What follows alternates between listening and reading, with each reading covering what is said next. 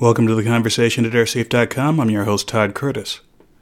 On March twenty-ninth, two thousand sixteen, an EgyptAir A three twenty flying from Alexandria to Cairo, Egypt, was hijacked by someone who claimed that he had a suicide vest.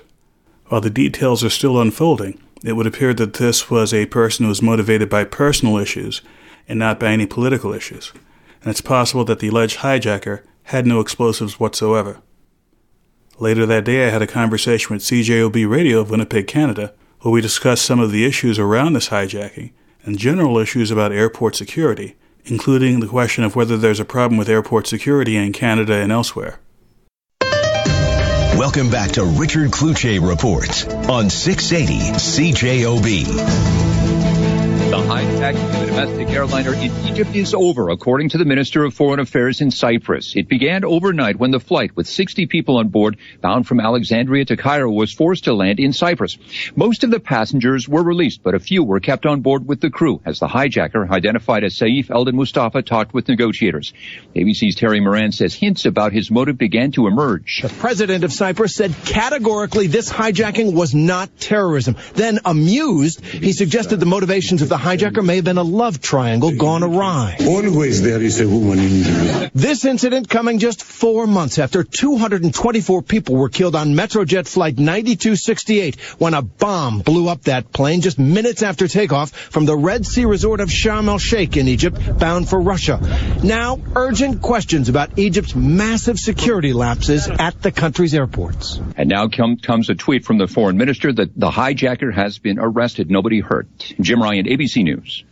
From the Airsafe Foundation, formerly worked for Boeing and the American Air Force, Todd Curtis joins us now on six eighty C J O B. Great to speak with you again, and let's pick up where um, that piece by Moran talking about serious questions about security in Egypt. Um, while most of us have never been to Egypt, some of us have, and uh, when we're still talking about a major country in the world, there's all sorts of security problems there. Can you help us understand why? Well, there can be any number of reasons why there can be uh, problems with security. Allegedly, with the event that happened at Sharm el-Sheikh last year, uh, prior to the crash of the Metrojet, there were reports that airport security could be circumvented just by bribing someone a few dollars. And it's not just an Egyptian problem. Uh, just this past week, I read a story about a Delta employee in Florida who apparently was smuggling roughly a quarter million dollars in cash in a backpack into the terminal from the tarmac side and circumventing T S A. Fortunately, this person was caught, but this person had done it several times, and that backpack could have easily been explosives and not money. So no matter how good the system, the one weakness they have is that they're run by multiple organizations, and those organizations are filled with people who may have any number of motivations to either adhere to the regulations or to violate them. Well, it's interesting you bring that up, because there was the case of uh, the woman that was uh, smuggling uh, at L A X. She bolted, managed to get out of the Los Angeles airport, eventually gave herself up in in New York. Uh, but it does bring to mind whether or not there are safety measures in place and screening measures in place for people that work at airports. And I, I know in the case of um, of the United States, uh, they they have uh, some inspections, but I guess they rely on um, random inspections. But uh, otherwise, you can get to and from Uh, airports and inside airports if you're an employee uh, without going through um, detection all the time. Am I correct in that? Well, that's correct. There are several ways, even in a very highly secure airport in the United States, where someone can get into the airport uh, quite legally in many cases and uh, without going through T S A or similar security screening. Uh, for example, if you're flying an aircraft into an airport and you're a private aircraft, you can land at virtually any airport in the United States relatively freely. And once you land, you are automatically in the sterile area of the airport inside the fence. And if you or if you were in con- cahoots with someone else, you and some other compatriots could easily smuggle whatever you wanted to onto the airport grounds and eventually onto an aircraft or into a terminal. So it's limited only by the imagination of those who are trying to circumvent the system. given this evidence, given what happened in Brussels last week, do we have to start really rethinking the way we approach airports again? Well, we have to rethink them, but at the same time, keep in mind that inherently airports are very public places. They're designed to process, in some cases, thousands of people an hour into and out of the airport.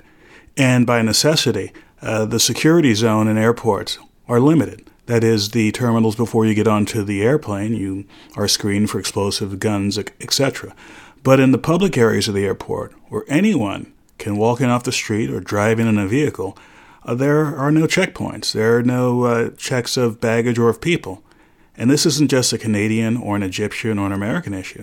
I personally have traveled to a number of countries, uh, some of which were uh, not as free as the U S or Canada, where in spite of the presence of a government that was rather heavy-handed when it came to uh, restricting the public, the general public could still go to the airport.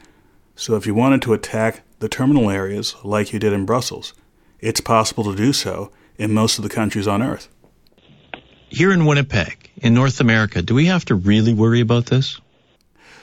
We have to worry about it in the sense of, in spite of all that's gone on in the last few years with increasing security, uh, in spite of the vigilance that not just people in the system but passengers have when it comes to unusual behavior, the fact remains that aviation remains a very um, enticing target for all manner of people. Uh, in this case, allegedly the person who hijacked the Egyptian airliner may have been driven by something other than politics or money. But in other cases, there are folks out there who will very happily uh, do what they can to draw attention to themselves or to their causes by attacking aircraft and attacking people in airports. So certainly we should worry about them. But at the same time, uh, there is an awareness at many levels that there's a problem, and a willingness from passengers on an airplane on down to take action if they see that there's a problem. Todd Curtis, the Airsafe Foundation, formerly worked for Boeing and the American Air Force, joining us on six eighty C J O B. For more information on airline safety and security, please visit airsafe dot com. Thanks for listening, and we'll see you next time.